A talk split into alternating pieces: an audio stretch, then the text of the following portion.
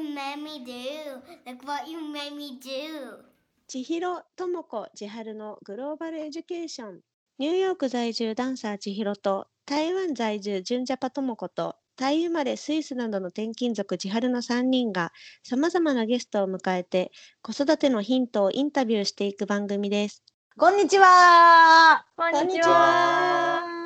前回に引き続き、えーはい吉本興業、えーお笑い芸人のキリンの田村さんをゲストでお迎えしています。ありがとうございます。よろしくお願いします言えました。今回は言えましたね。私が。すいません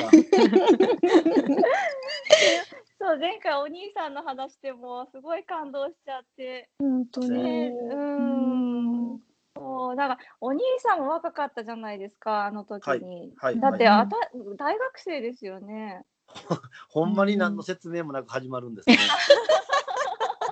いや、絶対このエピソードから聞く人いますよ。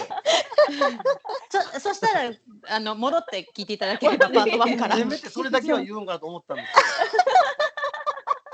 今からちょっと話しますけども、あの前回の続きなので、前回よかったら聞いてから来てくださいとかって言うかと思ったら何にもなくほんまに行くんですすみません。そうですね。じゃあよよかったらよかったら前回から聞いてください。お願いします。前回言いました はい、ほんで、ほんで何ですか？お兄さんも大大学生とかでそんなにね 高校生の子にお前頑張れって言えるのはすごいと思って。うーんなんかね、うんちょっとうちの兄はなんか特殊でうん。多分なんですけどこの選ばれし人間だと思うんですけどうん。もうほんまに優秀なんですよ。うん。で、えっとずーっとねどこのカテゴリーに入ってもリーダーなんですよ。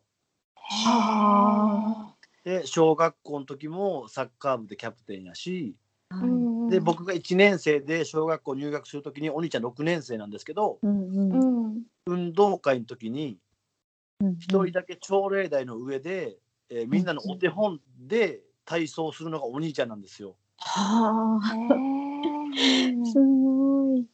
で中学入ったら野球部になったら野球部キャプテンやしうんーうんうん。高校行って、えっと、また野球部でキャプテンを務めたりとか生徒会長を務めたりとか、でなんかその、えっと、学校でも、えーなんだろうい一番の成績取ったりとか。その学校もすごい賢い高校なんですけどその高校の中で総合成績1位取ったりとかするんですよね。すごい。はい、アルバイトしててもアルバイトリーダーみたいになるしうんなんかなんせどこ行ってもリーダーになる人なんですよ。うんなんで多分やっぱちょっともう生まれ持っての才能で頭良かったんだと思うんですよお兄ちゃんは。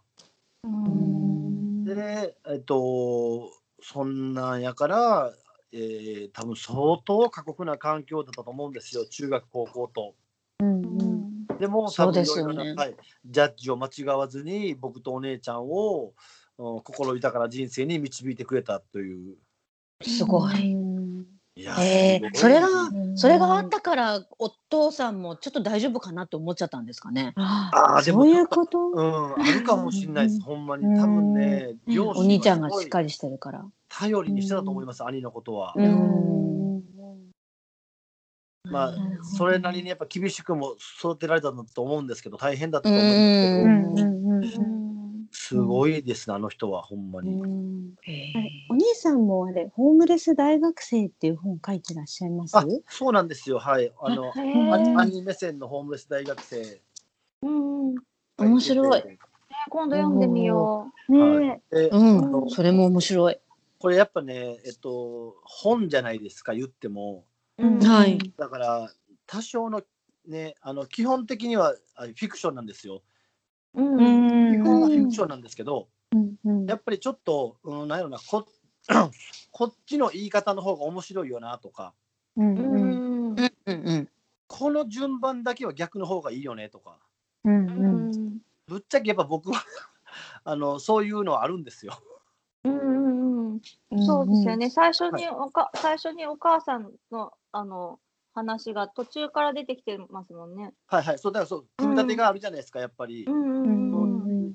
物語のスタートはここの方がいいよねとか、うんうんでそそういう組み立て本のあの時系列の見せ方とかいろいろあるんですけどね、で手紙を最後に持ってきましょうとかね。うんうん。でも兄の場合はそういうのはあんまないんですよ。だから本としての面白さで言うともしかしたら僕の本の方が読みやすくて面白いかもしれないですけど、うん生々しさで言ったらねやっぱ兄の本の方がすごいんで、生々しさ。生々しさ。はい、あ脚色とか構成にうんそういうプロのテクニックが入ってない分うんううんん。あの僕はああのいい本だと思いますあれは。うんホームレスあ大学生もうじゃあそのお兄さんのもう生の声というか生の経験談みたいな。はいはい、うん。それはやっぱすごいですよ。よぜひ読んでほしいと思います。はい。例えばここがこのこのシーンこの一部が良かったって一部だけ紹介できますか？そうですね。まああの、うんある種えっとホームレス中学生のアンサーソングのようなね。うんうんなんでこんなことなんねんこいつらなんとかなったやろとかっていうのが兄の本読んだらあなるほどそういう事情があったんやとか。うん。あもうちょっと大人の事情もど。赤裸々にそうなんというですよね。感じで。あそう兄側はどういう心境で弟を送り出したりとか、うん。そんなんは全部書いてあるんで、うん。うんあのもちろん合わせて読んでもらうと一番面白さは分かるんですけど。うん。うん。ホームレス大学生だけを読んでもああ人生いろんなことあるなっていうのは思ってもらえると思います。うん確かになんで早く養子縁組とかに行かなかったのかなとか。ああ、うんそれはね、もう本当に申し訳ないんですけど、僕が断ってしまったんですよね。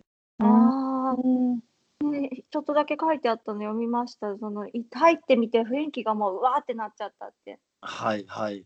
やっぱね、あれなんでしょうね、そのうん中学生ながらに、えっと受け入れ体制整ってるね、綺麗なお部屋なんですけど、知らない人のお家でね、うん。うん。うん一回見に行きましょうってなるんですよ、もう、うん。兄弟3人で暮らすの大変やろうから、養子縁組もらってくれてるから、うんうんうんであれ大阪のどこやったんか分かんないんですけどね、もう覚えてないんですけど、連れて行かれるんですよ、電車乗って。うん。うん。うん。で知らない人の家の中入ってこの人たちがあのあなたをす育ててくれる人になる人たちですよって言ってうん。挨拶してで君の部屋もう用意してあるからねっつって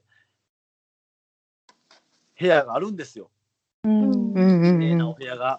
うん。でもやっぱり、うん、初めて入る部屋でうん。こんなに環境が整っていてもうん。あここに自分の空気はないと思っちゃうんですよね。うんここは僕が暮らす空間じゃないって思っちゃったんですよね最初に。うんうんうんそのずっとあの家族で相談してとかってお話しされてるじゃないですか。その家族っておお兄さんとお姉さんですもんね。はいそうですそうです。だからなんかすごいこうそのお兄さんとお姉さんで三なんかこう3人で頑張ってややってきたって切り抜けたっていう気持ちがすごい強いんだなってすごい感じますお話を聞いてて。うんなんか普通ん家族で相談とか言うと、ね、お父さんとお母さんがいて兄弟が揃っててっていうイメージするじゃないですか。はいはいうんね、でも田村さんが家族でっていういう時はお兄さんとお姉さんなんだなってあ思うとそうですね。だき兄弟ですね正しくはね。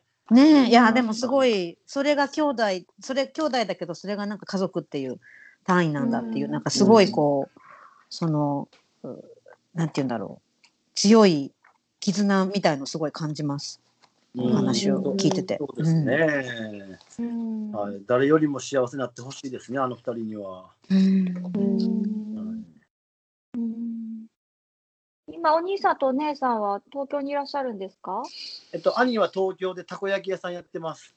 えー、ぜひあの宣伝を少しだけまあちょ微力ですが。ありがとうございます。はい。あの東京のねえ小岩というところでえーうんたこうん焼き屋さんはい小岩。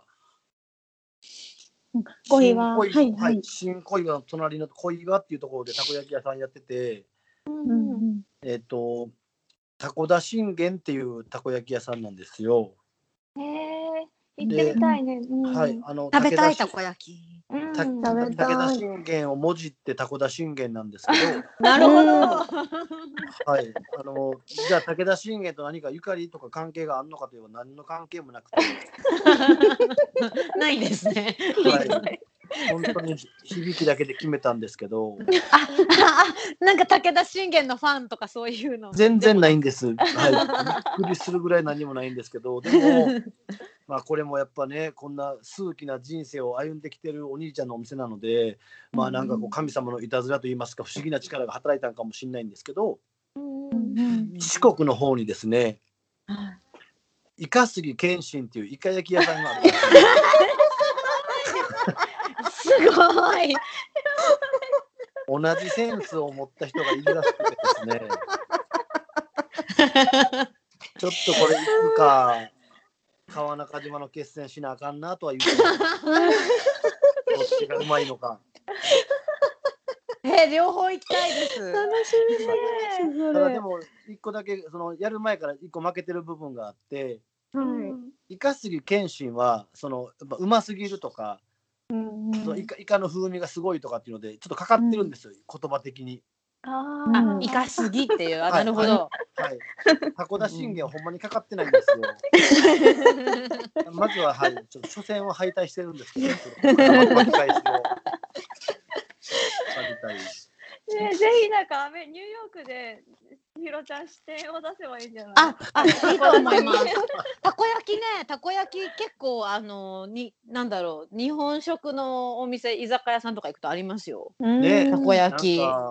あの、うん。フランスでたこ焼き屋さんがもうむっちゃ流行ってああのある人がお金持ちになったとかって話も聞くんで。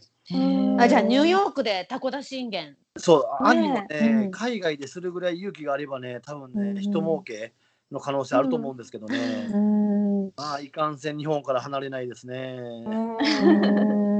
そっか。はい。あ、そうそう、でもすごい、うん私が働いてたところのそばにお好み焼きとたこ焼きの店があって、すごいいつも行列ができてました。小さいお店なんですけど。えーで日本人。の？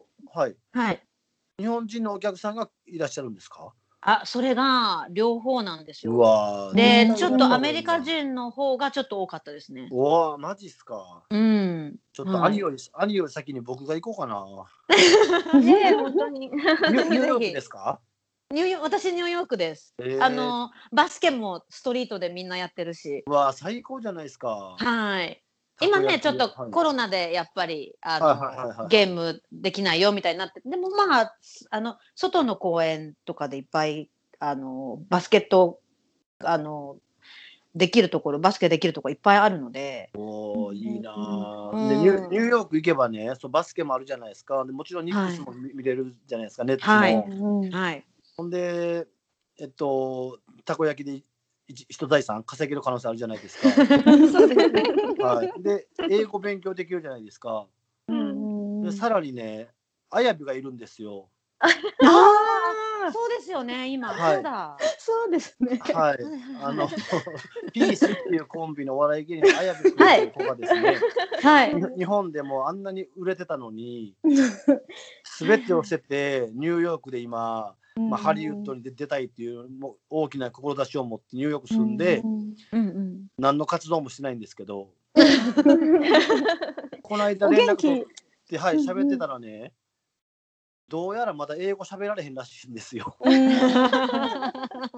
もう住んで多分2年ぐらいになるんですけど。だからちょっとはい。あやあやびに会いに会うためにもニューヨーク行きたいですわ。はい。ああの、ぜひあのご連絡ください。もしニューヨークお越しの際は。はい、もしご案内します。はい、ああやびと三人でご飯食べましょう。えー、ぜひぜひ。すごい。すごい。すごい。すごい。ねえやったー。あそうだあと私 あのコメディーショーに出てるのでよかったら見に来てくださえい。えあ、そうなんですか？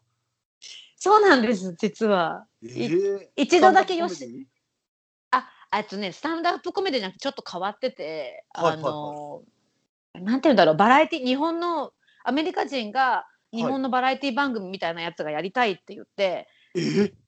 あのそうなんです何度か日本のテレビの方にも吉本興業さんにもえっ、と取材していただいたことがあります。え一回。えマジですそうか。そうそうそうなんですよ実は。え、なんて調べて出てきますか？あえっ、とバツって BATSU っていうローマ字でバツっていうあのえっとあじゃあ後でなんかリンク送りますね。あ、あの本当ですか？そうなんです。やひろちゃんそのやってて。芸芸人さんが滑ったら出てきて顔をビンタするって女の子 そうビンタする係なんだよね。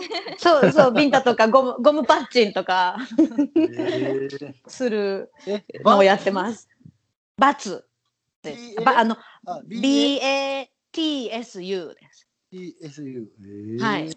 それあのバ罰ゲームの罰です。あえああえよかったら出てくださいとか言って。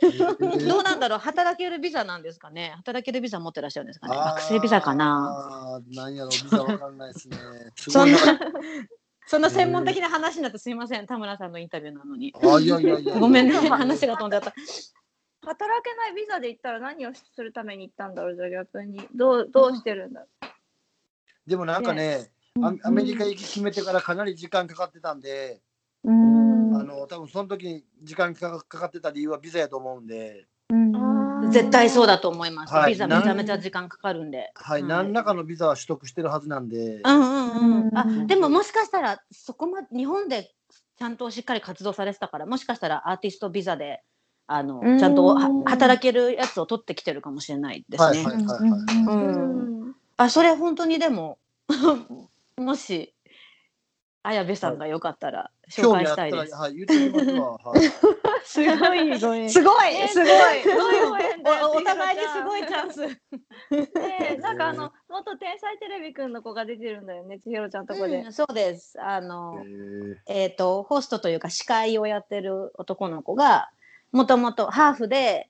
日本で育ったので、あの、その日本で育ってた時、子供の時は天才テレビくんのテレビ選手をやっていたああ、そうですか。彼が、そうなんです。彼がなんか大人にな、大人というか19歳、20歳ぐらいの時にニューヨークに来て、で、そこから、その、バツで、あの、司会をやってるんですよ。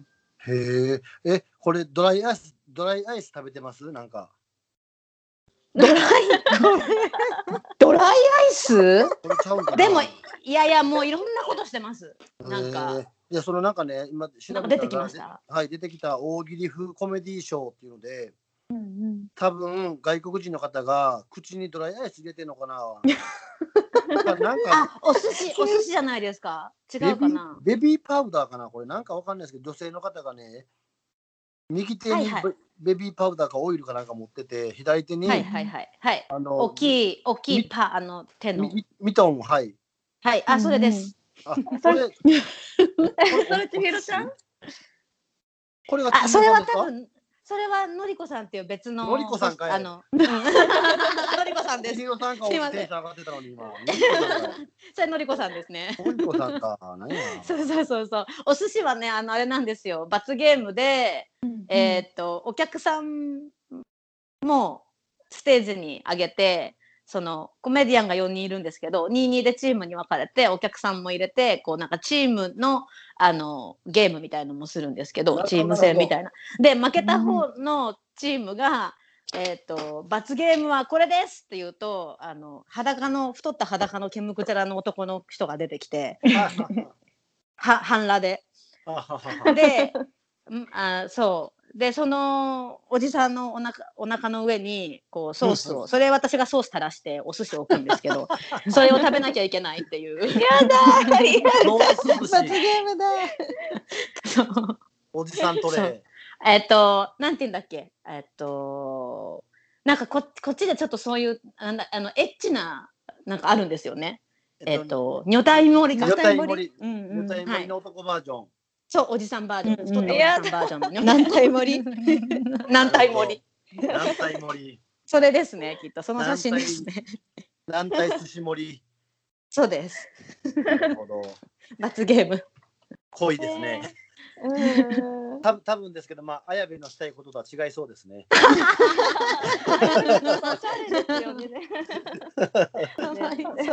あまりクレバーじゃない。あの、結構その罰ゲームが体当たりだっていうのでう売り売りの。あの ショーなので。でもまああのもしかしたら見たいかもしれないんでゆ進めときますね。ああぜひぜひ。すごいはいうん、あ他のその罰をやっているあのプロダクションはいろいろ他のこともやってる。みんな俳優さんたちなので。へえ。あなんか出てるコメディアンなかもしれないですね。そうですね、ううん。んもしかしたら何か紹介できるかもしれないです。あわかりましたまあまあまずはあのぜひ。英語を覚えてほしいんであやびに。ちょっとあのアメリカ人の友達作ってあげてください。あぜひぜひ。え、えどうしよう、続き、ど本の続き最後のところまでいっちゃう？それとも、あの、あれにする？質問にする？どっちがいいかな？なんか質問いっぱい来てるんですよね。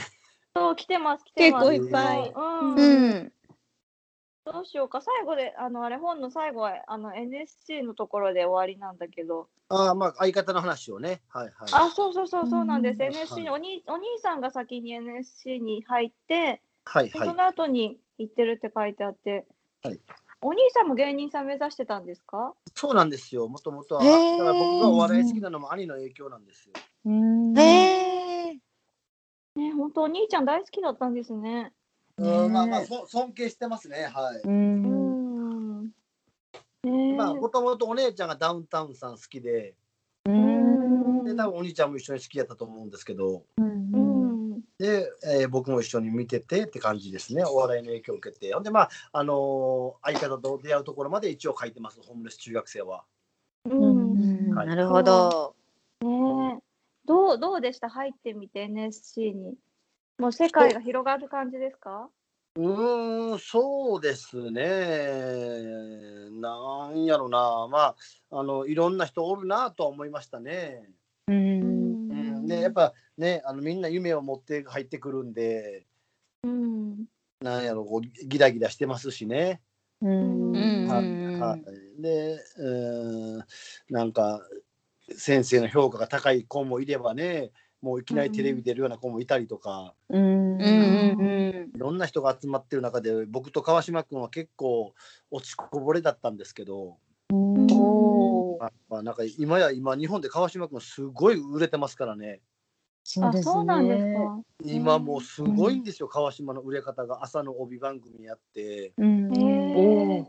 もうあのテレビでバラエティの企画が立ち上がったら多分毎回ゲストの名前ゲスト候補の名前に川島上がってると思うんですけど今。うん。おもうなんせそれぐらいあの東京のテレビ作ってはる方々の川島の信頼度ってすごい高いんで。うん。よかったなと思います、本当、相方からしても、もう、彼の能力っていうのは、もう昔から本当に分かってたんで、こっちからしたら、みんなやっと気づいたんっていう、うん。ああ、すごい。はい、感じなんで、きキリンを結成されてから何年ぐらい経ってるんですか？22年目ですかね、今。わあ、すごい。うん夫婦みたいですよね。あでも同じかと思った。はい、あのコンビって、本当不思議な関係で、うん。夫婦であり、うん兄弟であり、うん友達であり、うん。ライバルであり、うんう仕事仲間なんですよ。うん。いやむちゃくちゃ複雑な関係性すごいですねなんですよはいはい。なんで僕が今夫婦として奥さんとねはい。あの離婚せずにやれてるのはあ相方との22年があるからうん。そこで培ってきたことの経験のおかげであの今があると思思ってます。あ、まあちょっと喧嘩になっても、まあ乗り越えればいいだろうっていうはいはいはい。で感じですか？コンビの場合はねやっぱ仕事っていう最大のあの共同目的があるんでうんなるほど。あの基本的には乗り越えていけるんですよ。うんで夫婦の場合は最悪別にそれぞれの道歩んでも暮らせるじゃないですか。うん、まあそうですよね。はい。うん。なんでやっぱねコンビよりもなんやろ一個、うん、と緩いんですよ。コンビの方がある程度足並みさえ揃ってしまえば結束硬いんですよ。うん。目的が一緒なんで。で夫婦の場合は、あくまでも幸せを求めて結婚生活いくと思うんですけど、やっぱどっかでね、絶対この人じゃないとあかんっていうわけじゃないんで、うん。まあ、コンビもそうなんですけど、あのやっぱ結婚ほど簡単にまた再婚やとか離婚やとかっていうわけにいかないところもあるんで、うん。夫婦の方が難しいと思うんですよ、僕は。だから夫婦を続けてはる人の方がすごいと思うんですよ。うん。ええ。あのー夫婦を経験していく中で、ああ、分かった分かった、これ俺が我慢したらいいパターンやなとか、おお、なるはいほど。あのここはあのお互いが黙って、お互いが、えーストレスとか不満をためたまま次に行ったら危ないなとかって思うんで、落ち着いている時に、ちょっとごめん、この間のことをぶり返して悪いけど、えっと、自分の気持ちだけ伝えたいし、奥さんの気持ちを聞いておきたいと。うんじゃないじゃないと、次のまた同じようなことになった時に、どう動いていいか分からへんから、ごめんやけど、ちょっとしんどいかもしれないけど、話させてとかって言って、うん。俺、俺こんなふうに思ってたよとか、なるほど。どう思ってた？とかって教えてもらって、うんうんで聞くと、ああ、なるほどってなるんですよ。奥さん、そう考えてて、あの発言やったんやとか、あの態度やったんやあほんだら、そこに関してはもう完全に俺悪かったな、ごめんなとか言って、なんかちょっと次気をつけるわとか、またやった時に、あの怒らずに教えてくれへんとか言って、うん。その喧嘩したことも冗談にできるように持っていってます、僕は。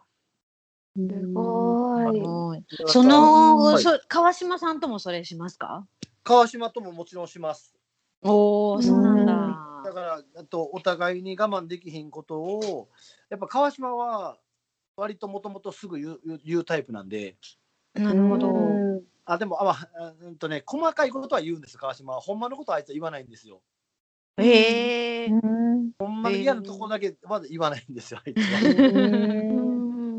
で僕は逆で、えっと、細かいこととかそんなのを全部我慢して、ほんまに我慢できひんことだけはすぐ言うんですよ。であのお互いの性格もそれでわ分かっていくんで、なるほあど。田村がこれ言うってことはほんまのやつやとか、うんうんうん。うん川島はこれ言ってるけど、ほんまのことは貯めてんなとか、ああ、なるほど。はい、そんなのをへえ。理解していくんですけど、コンビの場合はやっぱね、お笑いで、あの漫才で受けたいっていうのがあるんで、うんこれ不思議なんですけどね、漫才するじゃないですか。うんうん。どんな機嫌悪かっても治ったりするんですよ。うんへえ。おわ達成感。笑いのうんはい、特別謝ったりとか、そのうんやりとりの中で何かがあるわけじゃないんですけど、漫才終わったらね、なんか全部許せたりするんですよ。ああ、すごい。はい、だからもう不思議なんですけど、面白いですよ。はい。へえ。でまあだからそんなんで理解し合って、えーお笑いのそのお客さんの前で笑い取りたいっていう最大共通目標のために頑張れるんですよね。はい。なるほど。はえ。お子さんともそういうふうにコミュニケーションしますか？もう子供とはもう今むちゃくちゃコミュニケーションに時間割いてます。ああ、すすごい。ごい偉い。いやもうそれしかできることないし、うんであの子たちの気持ちを100%理解してあげることなんてできないんで、うんうん。せめてあの話して紐解いていって。自分の中で折り合いつけて、じゃあパパこうするからあなたこうしてねとかあなたのしたいことを叶えるためにパパこうしていくよとかって言ってあげないと、うん。多分大人の考えてることを理解できないと思うし。うん。でこっちも子供のためだけに全てを費やせるほど大人になれてないんで。うん。パパとママもも。うん。あほんまですか、はい。安安心しますそれを聞くと。あのパパとママも人間で自分のことが可愛いからしんどい時はしんどいから、あの2人、うん。上上2人ねあのお兄ちゃん、あお姉ちゃん2人いるんですけど協力してほしいねって言って話して説明して、理解してもらえるようにだからお手伝いしてほしいねんとか、これは自分でやってほしいねんとか、うん。これやりたくない時にやらなあかんことがあるのはこういう理由やねんとかっていうのをめっちゃ説明してます今。へー。すごい。それ教育本とか読まないで自分でお編み出した方法なんですか？あそうですね本とかは読んでないですね。すごい。うん、すごいです。うん僕でももともとねあのちょっと育児の才能があるっぽくて すごい。そもそもはなんですけど、うん男性ホルモンってテストステロンっていうのがあるんですけど、うんもう結婚する10年ぐらい前にうん番組で数値を調べたことがあるんですよ。はいで、えー、と相方は普通の人の倍ぐらいあるんですって、テストステロンが。うんうんだからトレーニングしたら多分すぐ筋肉つくし、うんうんあの男っぽいんだと。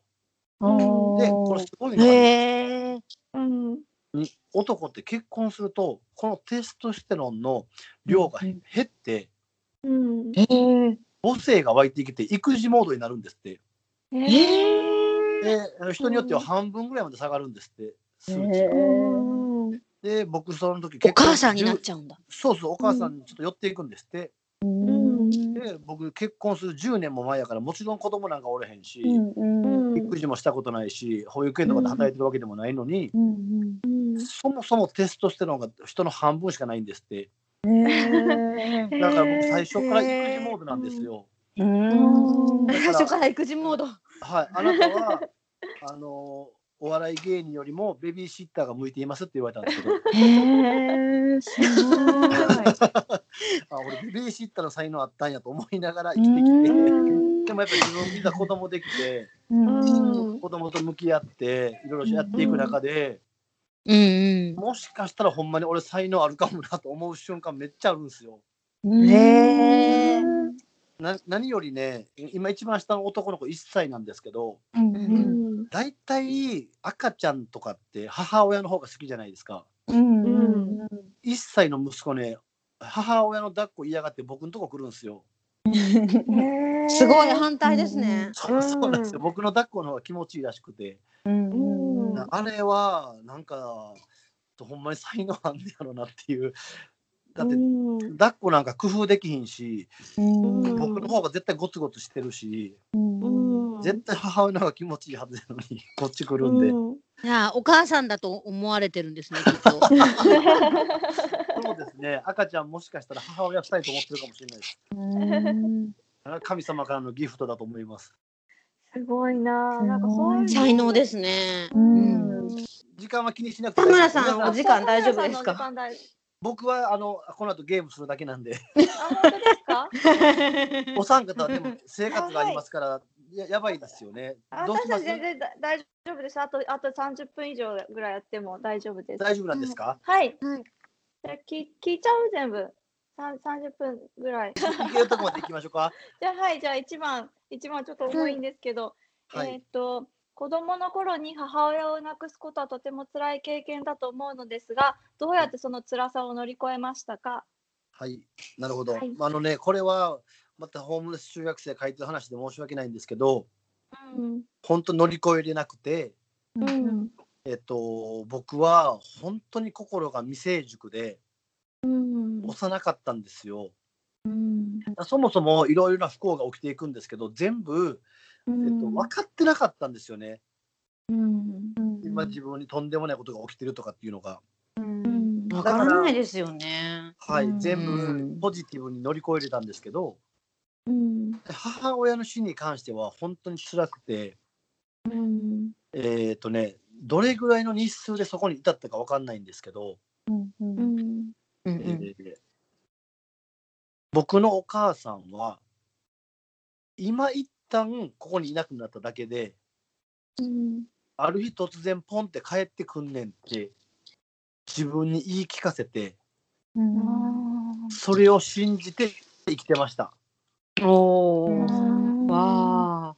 だから、うん。えっと小学校5年生で亡くなるんで11歳で亡くなるんですけど、はい。中学3年生の15歳まで。4年間本当にもう言っても大人になり始めてる年頃なんですけどもう心が育育っていかずにうん。ずっと帰ってくるって本気で信じてました。うん。だからテレビで誰かが死んで泣いてる人が映ったりとか。そんな話を聞いても泣かんでええやん。帰ってくんねんから死んだ人って帰ってくんねんでって本気で思ってました。ああ、でもそうやってこう自分で自分の心を守らないと壊れちゃうっていう感じですよね、きっと。多分そうだったんだと思いますけど本気で思い込んでたんで。うんうんうんうん。でそれがあ帰ってこうへんにやって気づくきっかけがあって。うん。もう全部ホームレス中学生書いてあるんですけど、うん。あのその、えっと、家を借りてくれた友達のおばちゃん集団がいてるんですよ。うんうんそのグループの一人のさ魚屋さんのおばちゃんが亡くなるんですよ。うんで、はいお葬式行かなきゃいけないんですよ。で、それをお兄ちゃんとお姉ちゃんに連れられて、えー僕はまだ当時中学3年生なんで制服を着て、えっと、お葬式行くんですよ。うんで、でももう、やっぱお兄ちゃんとお姉ちゃん神妙なんですけど、うん。僕はちょっとね、なんか遊びに行くぐらいの感じなんですよね。うん。うん。軽い気持ちで。うん。だって、帰ってくると思ってるから。うん。だから、なんで行かなあかんねん、まあ、遊びに行く、友達に会いに行くだけやんぐらいの感じで、うん。うん軽い足取りで行くんですよ。うん。うん。ほんで、いざ、そのお葬式の現場に着いたときに、もう普段あんな明るくて、あんな力強いおばちゃんたち、僕のこの人生に起きた不幸なことも全部笑ってくれて、兄弟一緒に住み言うて家借りてくれて、ご飯食べ言うて笑ってくれたおばちゃんたちが、うん。うん全員泣いてるんですよ。うん。うん。うわ。その時にー辛いですね。うん。全部入ってくるんですよ。あーすごい。えあの人たちがこんなあんな泣いてるとこなんかもちろん見たことない人たちが全員泣いてるんで、うん。でちょっと待ってっつって大人があんだけ真剣に泣いてるってことはもしかしたらこの魚屋のおばちゃんはもう帰ってこへんの？ほんまにもう会われへんの、うん。えちょっと待ってっていうことはじゃあ俺のお母さんももうほんまに会われへんねやってそこでつながるんですよ。うわー。すごい体験とはい理解して自分の中にこう全部入ってくるんですよ。うん。で生きる気力を失うんですよ。あでもういつ死んでもいいと、もう生きてても何も楽しくない、うん。お母さんにみんな今すぐ死にたい、ただ自自殺するんであれば、えっと、この命をお兄ちゃんとお姉ちゃんのために使って死にたいと。だからお兄ちゃんとお姉ちゃんが何かあった時に僕が代わりに死にたいんだと思いながら生きていくんですよ、そこから数ヶ月間。すごいで、それこそ事故現場に遭遇して、僕が身代わりになるとか、まあ、発想は幼稚ですけど、そんなことを思いながら生きていくんですよ。うん。うん。うん。うん。うわーで、えっと、高校受験が来るん。ですけど、その時ももう、うそん。な別に人生にこう何の希望も抱いてないん。で、高校なんか行きたくないんですよ。うん。うん。うんで、え家のことを助けたいから、あの就職というか働くと。もうなるほど。高校行きたくないし、うん。働くから俺ってずっとお兄ちゃんに言うんですけど、これまたお兄ちゃんが高校だけは卒業してくれへんと、お父さんとお母さんに合わす顔がないって言われるんですよ。で、高校だけは行ってくれ、行ってくれってどうしても言われて、説得されて、何もしゃあないから高校だけは行くわってなって、高校受験するんですよ。うん。でなるほど。高校受かって、でももうやる気もないし、早く死にたいし、えっと、いつも学校にも遅れて行ってたんですよ。うんうんあのお兄ちゃんとお姉ちゃんが先出ていくんですよ、家。うんお仕事だからあ大学で。大学と、お兄ちゃんはもう、その時は大学4年生ですかね。はい。はい、ほんで、先出ていくんで、僕が一番最後なんで、もう高校生で一番最後に家出ていくって、そんな、ちゃんと行かないじゃないですか。行かないですね。はい、ほんだからもうね、うん。いつもね、1年生でね、入学したてやのにね、あの部活さえ間に合えばいいやと思ってるんで、うん。5時間目から行ったりとか、もう、あの、午前中に家は出たけど、公園で寝たりとか、うん。そんなんばっかしてたんですよ。へで、その1年生の時の担任の公文さんっていう方が、それをずっと心配してくれてて、なるほど家庭の事情も分かってて、話しかけてきてくれるんですよ、いろいろと。うんで、話してるうちに、えー最初は鬱陶しいなと思ってるんですけど、ある時手紙を書いてくるわって急に言い出すんですよ。あーで、いやいいよ、いいよ書。かなくてって言って、何の気持ちも変われへんし、もう自分の気持ちも高校生なんで、えっと、心が未成熟とはゆえ、自分の意思には自信を持ってて、うん。それなりの成長してしまってて、だからもう変わることもないし、大丈夫と。あの俺はお兄ちゃんとお姉ちゃんのために生きて何かあったら代わりに死んでそれで終わりやからもういいんですっていうので手紙書いてくるねって言われるんですけど断るんですよずっと。うん。うん。ででも書いてきはるんですよ先生が。手紙を。うん。でまあまあその手紙を読んだ時にやっぱちょっとこう本当に心が入れ替わったというかうん人生観が、なるほど。はい、もう180度どころか360度どころか3600度戻っちゃいますよね。何周も回った経験のある何周も回った経験のある元の地点なんで、なるほど。はい、うんもうね本当にち多分あの日から違う人間になったと思います。あーすごい、そのお手紙。素敵。いやーこれはもうホームレス中学生最後に記してあるんで読んでほしいですね。はい。うんうん読みました、読みました。えーすごい。ねえじゃあはいえっとつ次次行きますか？のうんはい。はい次お母さんがよく登場していますが、母親がずっと見ていくいてく、ごめんなさい、見ていてくれるという感覚は今もありますか？あはいはいえっとねこれに関してはちょっと難しいんですけど、うんうんえー僕幽霊を信じてなくてうん。ほうほうほうほそういう霊的なものがあるならお母さん絶対に会いに来るわと思ってるんですよ。う。ああ、なるほだど。あのお母さんあれだけ僕に対して愛情を注いで、僕のことをずっと心配してくれたお母さんが会いに来おへんということはうん。幽霊というものが存在して何かこう現世に語りかける、うんえエネルギーというのはないんだと。うんなるほど。はい、だから見てる見てないは分からへんけどなんせ干渉することは絶対できひんやと思ってるんでうんうんたとえどんな絶対誰もおれへんところから音が鳴ったりとかうん何か不思議な現象が起きても絶対理由あると思ってるんですよ。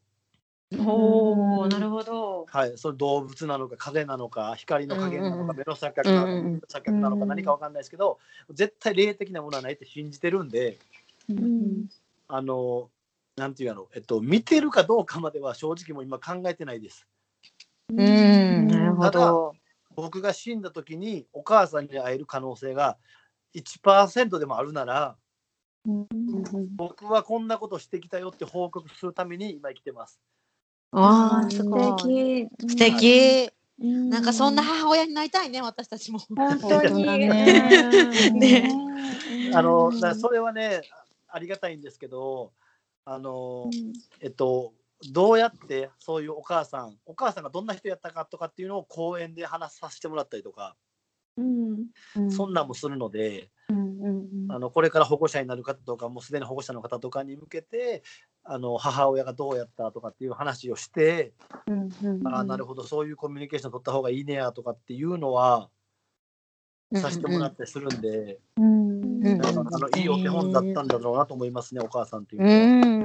ん。多分僕のベビーシッターの才能は母親から来てるんで、ああ、なるほど。はい。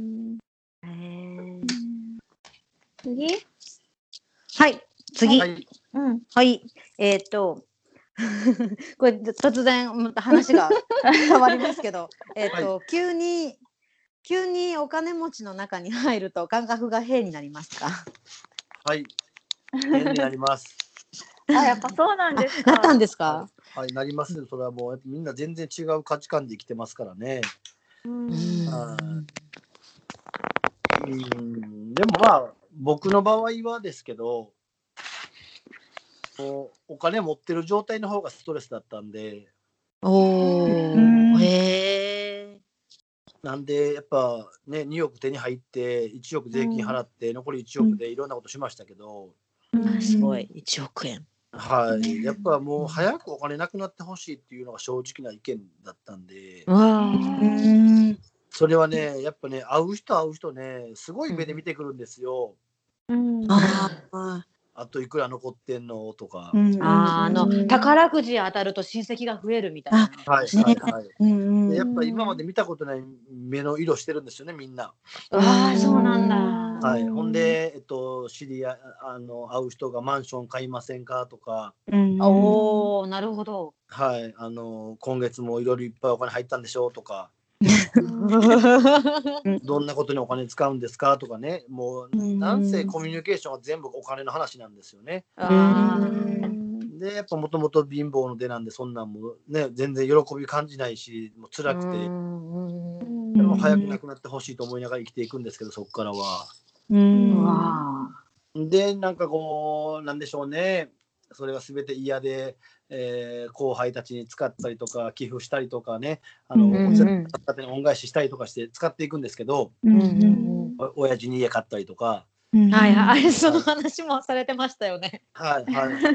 でやっぱね奥さんは多分本当は嫌だったと思うんですけど、うんお金残してくれてるに越したことなかったと思うんですけど、うんうん嬉しかったことが一個あって、うんえっ、と最後に300万残してたんですよ。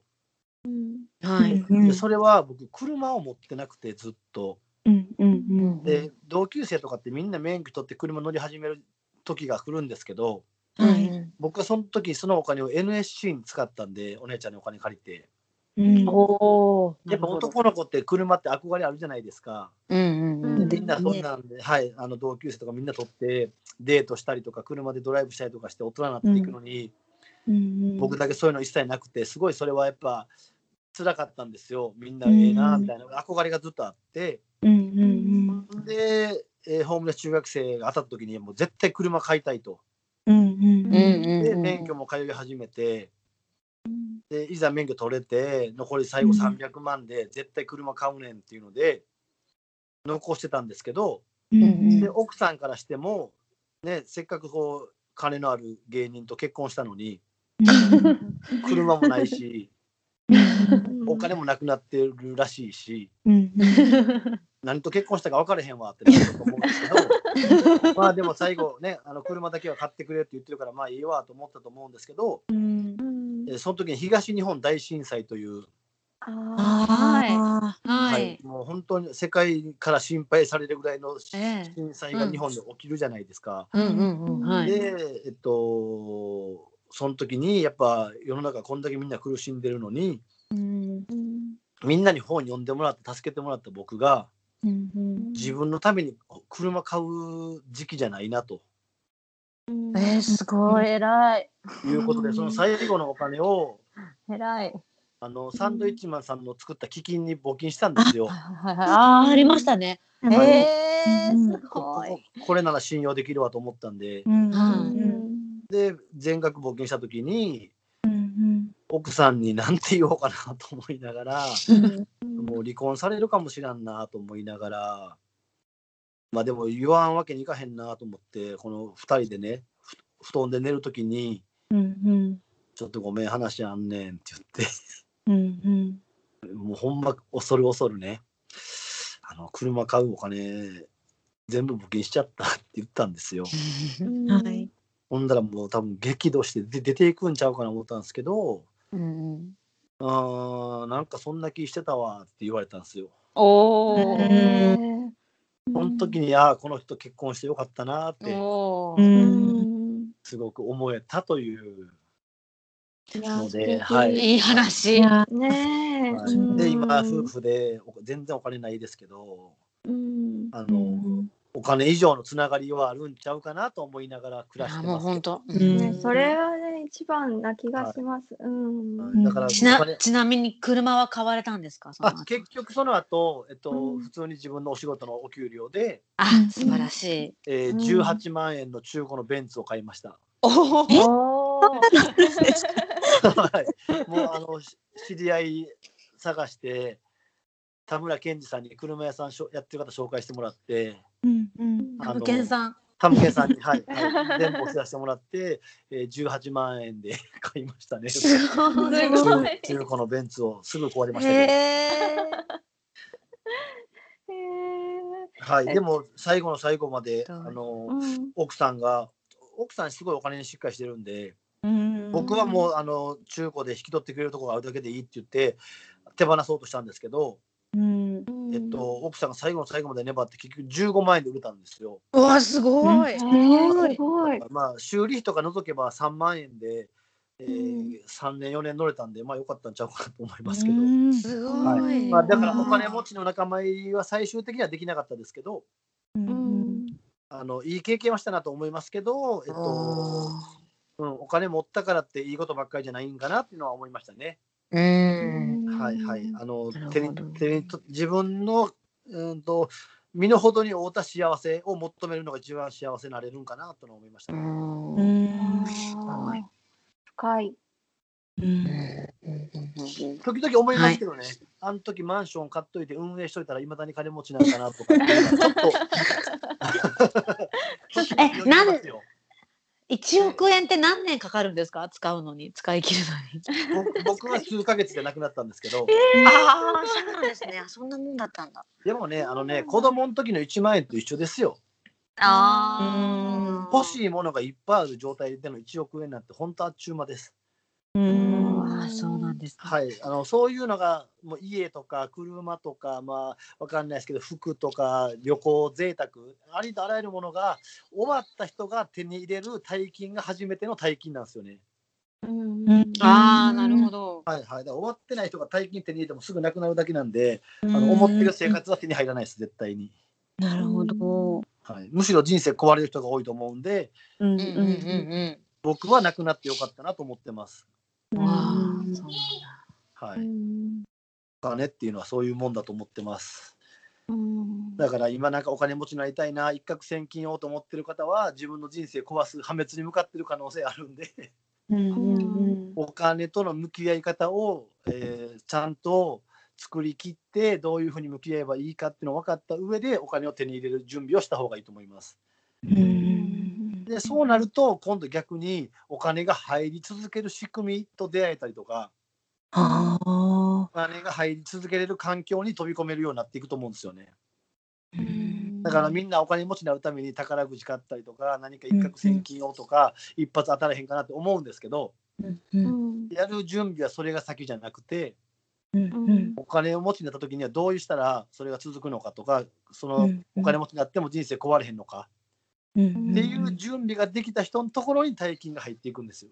ああほうほうほうほうほ準備のあの順番間違えると人生壊れますよっていう。う。うんうん本当ですよね。はいはい、もういっぱいいますからね、お金持ちになって人生壊れた人。うん、そうですよね。はい、でたまにねあのツイッターとかでね、もう金困りすぎて100万貸してくださいとかねうんもう何でもいいから援助してくださいとかって言ってくる人いるんですよ。ええでそれは半分詐欺やと思うし半分本気やとう思う。うん。でも僕はもう絶対にお金も渡さへんしうん僕がこの先どんなお金持ちになっても絶対お金渡さないんですよ。うん。なんでかっていうとそんな楽な方法でお金を手に入れたらその人の人生壊すことになるんで。いや、本当そうですよね。はいうんはい、せっかく自分の足で立つ力がまだあるのにうん。もう足の骨折りに行くような行為なんで、いや、本当そう思います。はい、うんだから何があっても僕はそういう人たちにはあの分か分かるけど自分の足で立つことを準備してくださいって言います。うん。なるほど。はい、おお金ってそんなもんかなと思ってます。うん。へえあ、じゃあ次の質問に行った方がいいのかな。えっと一つの質問が、えー英語が嫌いと英語が嫌いと本に書いてありましたが、なんで嫌いだったの、という質問と、で、はい。もう一つの質問が、えーグローバルな観点でどのように子育てされていますかっていう質問が出ます。えっと、英語が嫌いだった理由は、えー中学校から英語が始まるんですけど僕らの時代は。はい。小学校の時は英語っていう教科はなくて中学1ないですよね。年生から新教科として英語が入ってくるんですけど、はい。えーその時の1年生の英語の先生と本当にただただ反りが合わなくて、ああ、ああ、先生大事。先生、はい本当に大事ですよね。はい、で先生のやり方とか感覚がもう全然僕はつかめなくて。うん。ただでさえなんか新しい教科で嫌やなと思ってるところにうんそう人間的にも好きになれなくて。うんうんうんでもやる気が起きなくて、うんと、もう本当に一番最初のアルファベット塗るぐらいの授業からうん。なんかあのあるじゃないですか。絵の中に風船の枠が「O」を隠れてたりとか。あ車のタイヤのところに P が隠れてて、うん。はいはいはいはい。その P を塗ったりとかするぐらい、一番最初の授業からもう嫌でした。うん。あじゃあもう英語じゃなくてその先生が。そうですね、はい。そう両両方だと思います。新しい教科も嫌やったし、うんううんんあのなんでやらなあかんのかも分からへんかったし、その先生も嫌だった。あでもね、多分ね、どっちかって言ったらね、英語が嫌だからその先生も嫌い、喋ってみても余計合わへんかっただと思います。あーなるほど。はい、うんで、もう最初に拒絶反応を示してしまって、うんもうずーっと英語はあのい1でしたね、ずーっと。うんうんまあもう一切勉強してなかったんで、それはしょ当たり前なんですけど、ううん。ん。そん。な状態でした。へーでじゃはいあご自身がそういうふうに英語嫌いで、はい、あのずっと来てしまって、はいで今あのお父さん。になられて、はい子育てをされる上であの、はいグローバルな観点でどのように子育てされていますかっていう質問が。はい、で僕はその後自分が育っていく中で、えーバスケットボールがすごい好きになって NBA と出会うんですよ。なるほど。はい、で NBA を、えー見ていくと、えーいろんな試合見たいってなったらね、あの日本で放送するやつは誰かが選んで日本語解説がついてるんですよ。ああそれにか。それに選ばれてない試合が見たくなるとね全部解説英語なんですよ。おうんほんでもう何喋ってるか一個も分かんないんですよ。うんうんうんそれに関してはいまだに分かんないんですけど、うんうんうんでもあこれは英語を理解しないと俺は大好きなバスケを楽しまれへんと思ってなるほど。英語にむちゃくちゃ興味が湧いてくるんですよ。うん面白い。で、えー英語を覚えたい覚えたい英会話習い始めた続かへん喋れるようにならへん、えーとうん。僕バスケットのチームのオーナーもやってるんでうんうん自分のせチームに外国人選手がいる。うんうん。で,、えーで試合のタイミングで会ったりする練習で会うコミュニケーション取ろうと思うけ思って、うん。英会話で習ったことをやってみるけどうん。うまくいかへん。うん。結局英会話の先生は聞き取ってくれた英語を聞き取ってくれないんですよアメリカ人は。うんうん。うんワイワイってずっと思ってた。ナイスとミーチューですら。うん。うんってなるんですよ。やっぱこっちの発音のせいで。うんうん。ほんでなんなんせっかく習ったのに何にもできへんやんとかでどんどん心折れていってうんどんどんこう英語と離れていくんですよ。うんでそんなさなかで、えー子供ができて、うん。えー父親にねうん。聞いたんですよ。なんか子育ての中でこれだけは言っておきたいことあるかと。うんうん。うん初めてぐらいアドバイスを求めるんですよ。うんうん。ほんだら父親がそのまあろくでもない人生でろくでもない父親やから教え教えれることなかったんでしょうね多分。うんなんかうーんって言いながらえ英語や。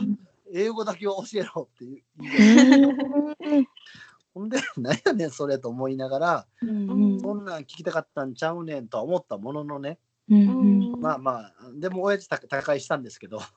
あそうあなんですかのはい、僕もアメリカ好きで英語を覚えたい。で親父もなんか分からんけど英語教えろって言ってたなっていうのがあって。うんうん。でそこで僕の中でつながって娘が英語を覚えてくれてうん娘と家の中の日常会話で僕が英語でコミュニケーション取れて英語の勉強ができたらうんうん。一石二鳥やと。すごいあー おお家英語なんですか？じゃあ。えっと、今だから、えっと、あの英会話習ってもらってうん覚えてきてもらってで僕も、うんうん。え片言のほんまに「ハリーアップ」とか。うんうん。うんおと「ー。ググンモーニング」とか。すすごい。ごい。うん。えそんーなレベルのすごい。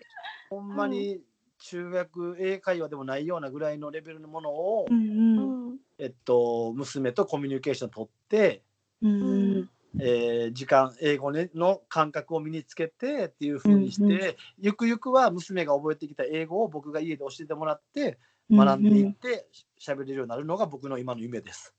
うん。あーすごい。えはい。すごい今だから。いいですね。うんそれで最終的には NBA を見たいです、それで。うん。自分の耳ではい。うん。あーすごい。なんかこのポッドキャストのリスナーさんがそのはいやり方をしてるんですよ、皆さん結え構。えーそう今話聞いててすごいびっくりしてました。田村さんえーそのイメージなかったから。ね、そう家で本当えって思いました。えーねうんともこちゃんもうちもそういう感じだよね。あ、ほんまですか？そうなんや。うんこの方法正しいってことですか？ただねそうおただ、うん正しいでうんもそれそれで、あのーねバイリンガルになってるお子さんもなってる子。うん。うんうん日本国内にいながら。えー、ちょっと面白いのが、うんえっと僕が子供たちのあのお風呂上がりとか体拭くじゃないですか。うんうんはい子供たちじっとしないじゃないですか。はいうんうんだからドンムーブドンムーブっていうのをむっちゃ言うんですよ家で。うんうんドンムーブドンムーブってずっと言うんですよ。ほんなら4歳の娘がパパの真似したろうか言うて、うんうんタンムータンムーみたいな。全然言えてないですけど、マームーナムーとか言ってずっと僕のその 片言英語を真似してくるんですよ。うんでもパパの真似でそれが先出てくるぐらいうんうん英語の方が子供中でも家の中で印象的な会話なんやなと思ったら、うんうんあーすごい。うん、いいいい状態なんかなと思いながらやってます。へうーんすごい。はい、まあうん正解はわかんないですけど、はい。へえ。ただあまりにも僕の一緒に。うん。英語力がないんで、うんなんかみんなそうですよね。みんなそんな感じでやってるって言ってました。うん。ね。みんなでうん。そうみんなできないんだけどあのできないなりに、まあ、一個ずつフレーズを増やしてみたいな感じで、うちもやってるんですけど、えー、そそんなもんなんやみんな。うん。うん。やっぱりあの日本の英語教育あの私たちの同じぐらいの世代だと思うんですけどそれぐらいのを受けてきた方で成績、まあ、良かろうが悪かろうが話せる方ってすごい少ないみたいなんはいですよ、はい。日本人って教育ね。方法的なところが大きいと思うんですけど、はい。だからあの成績良くても話せないっていう人もいっぱいいてはいはい。そう。だからそういう人はやっぱりこう話すっていうところをやるのにこうあの一個ずつ覚えていかないといけないんですよね。なんかに、そうですね英語の授業で覚えたやつ全然使えないじゃないですか。使えないよ。よね。そう全然なんかそうじゃなね。くてそう使えるところを覚えていってっていう。だって、This is a pen って伝わらないんですもんね。This is a pen って使ったこと一度もないですよね。ないないですし、多分それをほんまに言っても、うんペン持ってのは多分伝わらないですよね。うんうんこのうん発音ではね、多分ね。うん。だからやっぱね、えあの英会話、なんていうんですか、えー英語でコミュニケーション取るための授業ではないですよね、完全に。うん、本当にあの日本語訳するための授業なので日本語の教ね日本の教ああ間育違いない。んそうそうんそうだね。そうそれねどんどん変わっていってほしいんですけど今のところ変わってないのであのね。家でやろうと思ってうちもやってます。本当本当。なりますよね。はいでも結局やっぱりあのう喋れてても喋れてなくてもその、親というか家に家にいて一番身近にいる人が喋ろうとしてるっていうのがけ結局一番刺激になるんでしょうね。うんうんうんなんかうん将来ね娘にもいろんな人生でいろんなこと起きるやろうからその中でなんか英語に対して抵抗がないっていうだけでもちょっと大きいですよね。うんうんああそうですよね。もう一うんうん回うんうんなんかねそれで外国人の方が困ってる時にね大丈夫ですか？とかね、本当ですよね。うん。うん。話しかけてあげれるだけでいいですよね。なんかうん。素敵です。うんうんうん。本当本当。へえ。じゃあぜひ娘さんと NBA を見に来てください。あの今では理想は、今僕相方こんなに売れてるっていう話あの前回したところであれなんですけど、うんうん。はい。僕の今一番の目標は何かである程度生活できるお金を手に入れる環境を作ってそれでお金が回るようになって奥さんも困らへん状況が出来上がって、えー、と娘が留学したいって言ってうんうん。うんで嘘やん言うてどこ行く言うて NBA のあるホームタウンに留学してもらって 一緒についていってうんうん。あのインターネットでビ何らかのビジネスしながらうんうん。娘の、えーそういう留学についていくのが僕の今目標ですね。親子で留学。はい。ほんで楽しい現地でバスケを楽しむっていう。はい、その頃にまだ綾部がいるかどうかわかんないですけど 綾部がいれば綾部に、はい喋って案内してくれるかもしれないですよ。そうですね。そうなってほしいですね。綾部がハリウッド出てね、あのアメリカのスターになってたら余計いいですよね。そうですね。はいはい。ええ私全然 NBA わからないんですけどあのスポーツ全然わからないんですけどどどこのアメリカだとどこが一番盛んというかどちらに行きたいですか？NBA だったら。えっとね、盛ん、まあ今はでもね、僕、デリック・ローズっていう好きが好きなんで、あドレデリック・ローズっていう選手が好きなんで、ほうほう。えーニックスにいるんでニューヨーク行きたいですね。あそうなんですね。はいへでもなんかあの、アメリカ人の方と結婚した知り合いの方に聞くと、ーはい。あのトロントがすごいあの治安も良くて、ああトロントそうですね。はい、うん子育ても良くてとかって言うんで、ほんで、トロントラプターズには渡辺裕太選手っていう日本人選手がいるんで、へうんえあそうなんだ。はいカナダいいです。私もカナダでした最初の留あ学。本当ですか、うんなんかはいみたいですね、トロント行かれる方。う。うんん。ななんいでトロントもええなとか、そうなんですね思いなが。ら、はい最後の最後の質問どれにする？これこれの中で選ぶかいつもみたいに子供たちに一言にするか、うんうん。どっちがいいかな。両方取りますか？あでもあ両方いけますか？おおあ じゃあじゃあこれ以下のホームレス時代の経験から今の子育てや家族に生かしていること気をつけていることはありますか？はい、あのーえっと、もう僕が経験したのは、子供は勝手に育つっていうのをすごく思ってまして、うん。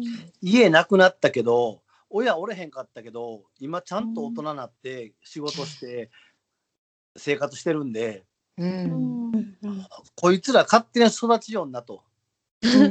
だから自分がおらなあかんとか、無駄な責任感とか一切僕感じてなくて、うん明日一一家離散になっても、こいつらは多分なんとか生きよると思ってるんですよ。誰か助けてくれると思ってうんるんですよ。そしたら田村さんが解散って言うんですね。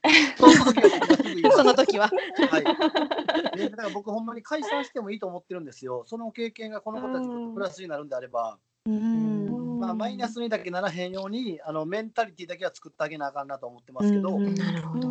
その土台さえ作れといたら、うん多分この子たち乗り越えていってくれるわと思って、ある意味あの信用もしてるし、ある意味放置してるんですよ。んでだからあのなんやろうな、えっと自分の自分も楽やし、うんあの責任感じすぎないので。うんほんで何か子供たちが失敗しても子供の責任やと思ってるんで、うんはい、それが人生だと思っているのですごい楽しく楽に子育てができているのとでえっと何だろうなうん一家離散はでもしたくないからできる限りのことはするんですけど、えー結局何かを乗り越えたりとか何かに向かっていくためにはコミュニケーションに勝るものはないわと思ってるんで。うん。恥ずかしいことも含めて全部コミュニケーション取るようにしてます。うん。うん多分僕が一番頑張ってるのは子育てではその2つが一番大きくてうん。一切責任感じない。全部子供のせい。子供たちがやったこと子供のせい、はい、何が起きても自分の責任っていう放置してるのと、えっと、コミュニケーション取ってお互いのことを理解していければあのいい方向には進んでいくだろうっていうこの2つを軸にやってます僕は。恥ずかしい。恥ずかしいこともっていうのは例えばどんどんなことですか、えーご自分お金ががなくて今仕事がないとかっていうのもあおー。あのごめんねって言って今全然仕事ないね。それはパパがサボった時期があるからやねとか言ってへえ今頑張りたい気持ちはあるけどなかなかうまくいかへんわっつって、あーすごい、はい、言う言いまだ何にも理解してないと思いますけどあの頃はまだ、ん。それでもご飯出てくるし生活できてるし家もなくならへんからまだそんなピンチはわ分かってないと思いますけど、でも言ってます全部。うん。なるほど。だからあのしんどい時しんどいってすぐ言いますはい、あの無理しないです。あの今日ご飯も作って、あの子供たちお風呂入れて寝かして、明日の学校の準備考えたら、しんどーと思ったらすぐ言います。しんどいわ。どれか一個ぐらい自分でできへんの？とかそうですね。はい、そこそこでも言わないで言わないでいようと思うからまたイライラしちゃいますよね。そうですよねうん本当そうです。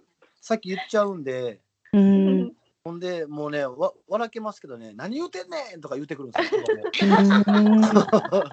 一瞬イラってしますけど、まあ、わ笑けますよね。こっち真剣に悩んでるのに。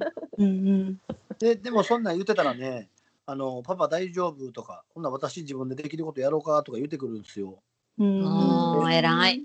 はい、ほんでじゃあこれできるとか言ったら無理って言うんですけど、うんじゃあじゃああのば晩ご飯おかず一品作ってよとか言ったらえ無理そんなやったことないもんとかって。でもお手伝いとかすあのされてるんですよね。あまあはいあのお子さんがお手伝いしてくれて。はいはい言ったらやってくれますけど、おお手伝い大好きなんでうちの子たちは。へかわいい。うんあの僕がむちゃくちゃ褒めるんで全部。あ素晴らしい。なはい、あの勉強もお手伝いもやったらめっちゃ褒められるの分かってるんで、うんあのほんまにあとお小遣いもらえる時もあるんで、うんうん。なるほど。はい、なんせまあやりたがってきますね。うんちょっとじ邪魔な時もあるぐらい、これやりたい、結構ねいうんうんうん。お手伝いさせる方が大変な時もあるってこの間千春ちゃんも話してたよね。はい、難しいですよね、お手伝いをね、どれぐらいさすかっていうのもね。うん。はい、うんでもあのそれも、まあ、でもじゃあこれやってあれやってとかでできることを見つけてあの極力その無限にはしないようにしてます。うん。全部言います。もう今日はパパが段取りちょっと大事やからごめんやけど遊んでてって言ってもう今日はお手伝いなしにさして、その代わり明日もっとやってねとかパパが言うたのにめっちゃ手伝ってくれたらめっちゃ嬉しいですっていうのも全部言います。うんコミュニケーションだと思ってます、その辺は全部。コミュニケーション。はい、とか言っててあの、うん子供全員ぐれたらすいません。前の子育て全部間違ってたやんけってことはあるかもしれませんけど。あのそれすらも僕は受け入れようと思ってます。子供がぐれたりとかすることも。あーすごい素敵。そのとはい、その時に否定するんじゃなくてうん。何に魅力を感じてそっちに行ったのかとかどういう環境やったのかとかで話し合ってああなるほどなそれはちょっと喧嘩もするやろしくれるやろなとか言うて、うん。否定せずに受け入れるように自分の心の準備もしていってます。あの娘可愛いから彼氏がどうこうとかも絶対将来嫌じゃないですか。うん。でもあのそれも全部受け入れる心の準備を今からしてます。おはい、もうどんな男が来てもこいつが好きって言った子なんやったらいいやろうって思えるだけの心の内側を育てて納得できるコミュニケーションを取っとこうと思ってます。うん。はい、だからもう娘が選んだ人ならもうほんま鼻にピアスがついてようが、ええあのは、はい。ホームレス中学生だった彼氏を連れてきたらどうですか？それはスーパーウェルカムですよ。急いで仲良くなっちゃいますよね、はい急いで、はい。芸人もありですか？全然ありですあー全然ありです本当に。で娘が芸人になりたいって言ってもいいです。うん。芸能界の人で芸能界に子供が入るの嫌がる人多いんですけど、うんそうですよね。聞きますはいね。はい。うん。もうどんなく、まあ、めっちゃ苦労しますけどね、うん。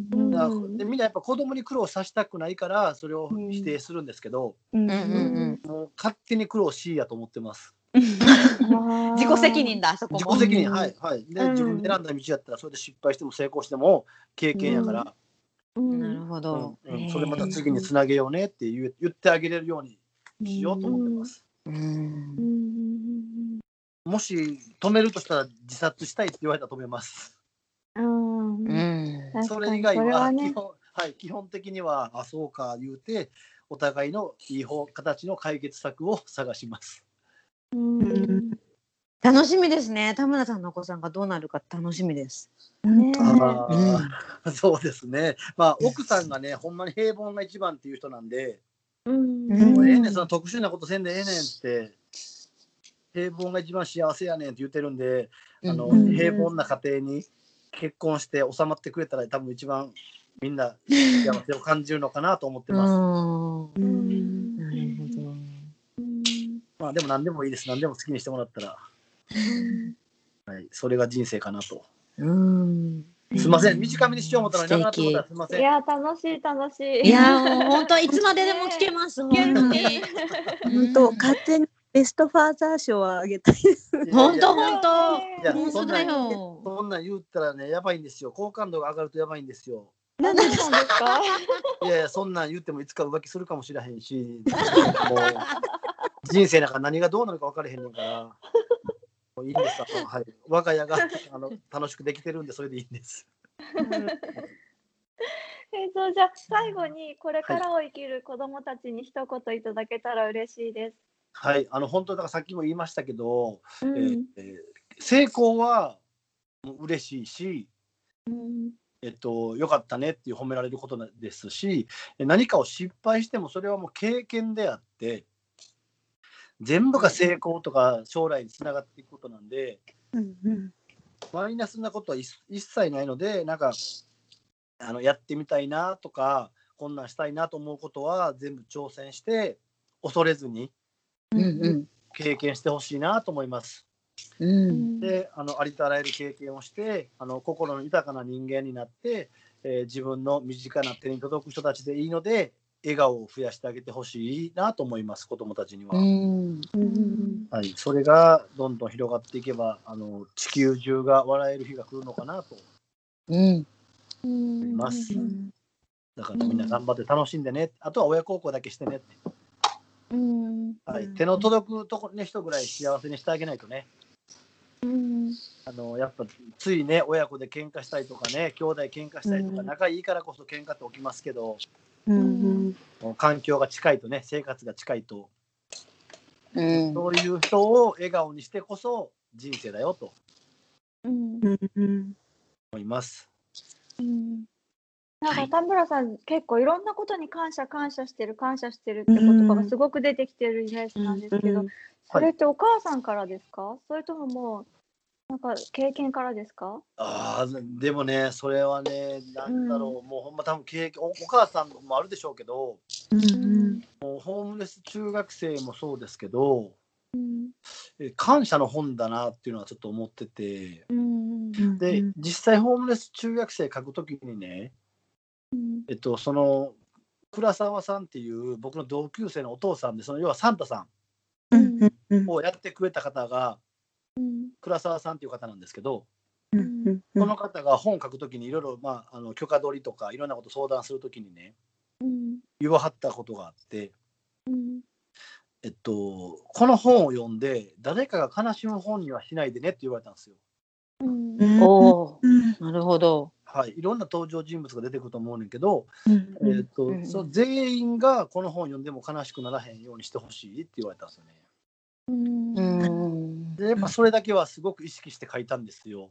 うんなるほど。で実際本読んでくれた方々の感想でめっちゃ言われるのがうん本当、わうん悪い人が一切出てこないというかあうん。嫌な気持ちにならないとかあと、あ感謝の言葉ありがとうがむっちゃ出てくるねとかーうんそれをすごく言っていただくのでその倉沢さんのあの時のアドバイスっていうのは多分あの本にとってはすごく大きな影響があってうんうんうん。今の結果があるのかなっていうのはすごく思ってうます。うんん。うんはい、うん多分だからまあ全ての経験が今のありがとうにつながってますね。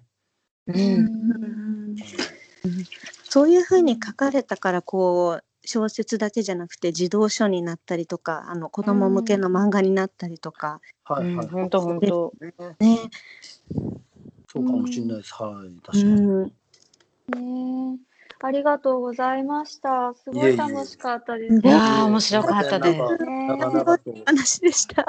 2時間半やってますよ、2時間半。えー、すごい。これみ三回三回に分けれるね。ねね自分たちのトークライブでも1時間とかですよ。え。えでもやっぱり本当にあ当たり前なんですけどお話がすごくお上手ですね。まあもちろんプロだからそんな上手とかそういうレベルじゃないんだろうけど。いや、でもこれ芸人さんに聞かれたら、うんお前いつボケんねんって言われてると思う。ま あそれも田村の味ということで。いやいやいや全然。うんうんうん。もうなんかそういうなんかあの芸人さんでされてることじゃなくてなんかもう須野田村さんのお話が聞けてすごい本当に良かったです。うんうんはい、じゃあさようなら。ありがとうございました。ありがとうございました。本当に長々とさよってすみませんでした。どうもありがとうございます。す。楽しかったです。がとうございます。今日もお聞きいただきありがとうございました。グローバルエデュケーションで取り上げてほしい議題や相談、質問などございましたら、ぜひメールでご連絡ください。それでは、さようなら。